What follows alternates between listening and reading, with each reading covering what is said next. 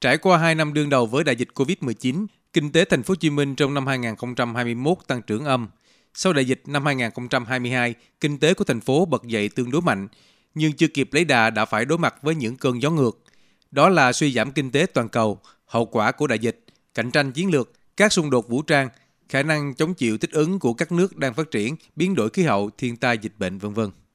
Quý 1 năm 2023, tổng sản phẩm trên địa bàn GRDP của thành phố Hồ Chí Minh chỉ đạt 0,7%, mức thấp nhất trong năm thành phố trực thuộc trung ương.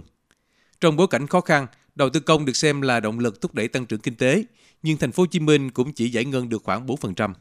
Nguyên nhân khiến kinh tế thành phố Hồ Chí Minh chạm đáy ngay trong quý đầu tiên của năm 2023 thì có nhiều. Có những nguyên nhân nằm ngoài tầm kiểm soát, nhưng có nguyên nhân xuất phát từ thể chế, quy định pháp luật, nảy sinh tâm lý sợ sai trong không ít cán bộ.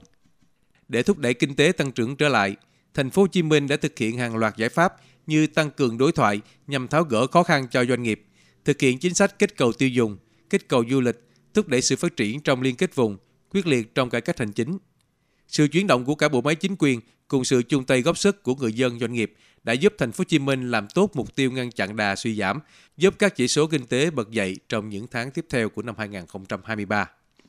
Cụ thể quý 2, GDP của thành phố Hồ Chí Minh tăng 5,87%, trong khi của cả nước tăng 5,33%. Quý 3, GDP của thành phố tăng 6,71%, trong khi cả nước tăng 5,33%.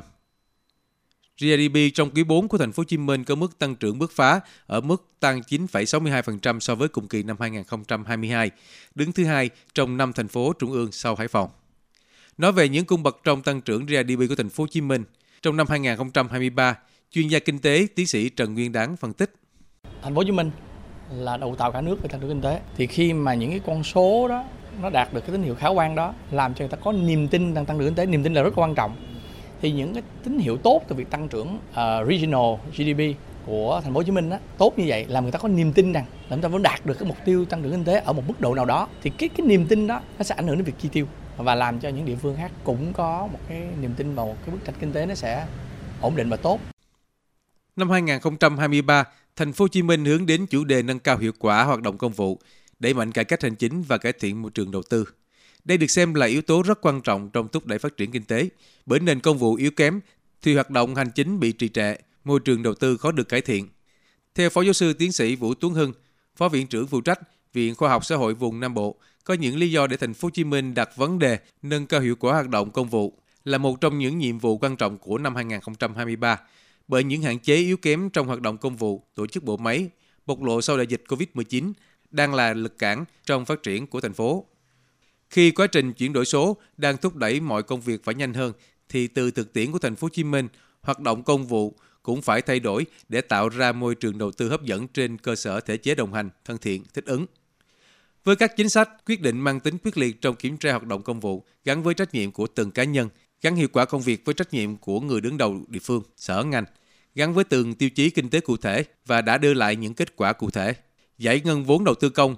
từ 4% trong quý 1 sang quý 2 đạt 23%, quý 3 đạt 35% và ước đến ngày 31 tháng 12 năm 2023 sẽ giải ngân được 60% vốn đầu tư công. Thu hút đầu tư nước ngoài cả năm 2023 ước đạt 3,2 đến 3,4 tỷ đô la Mỹ. Dù rằng so với chỉ tiêu đặt ra, thành phố Hồ Chí Minh có thể cán đích, nhưng việc nâng cao hoạt động công vụ, đẩy mạnh cải cách hành chính sẽ là bản lề cho sự phát triển của những năm tiếp theo. Phó giáo sư tiến sĩ Vũ Tuấn Hưng cho rằng với sự quyết tâm đồng bộ và sâu sát đã đẩy sự hoàn thiện các yếu tố của tổ chức bộ máy, thể chế và nguồn nhân lực công vụ của thành phố Hồ Chí Minh là sự lựa chọn kịch bản hành động đúng đắn,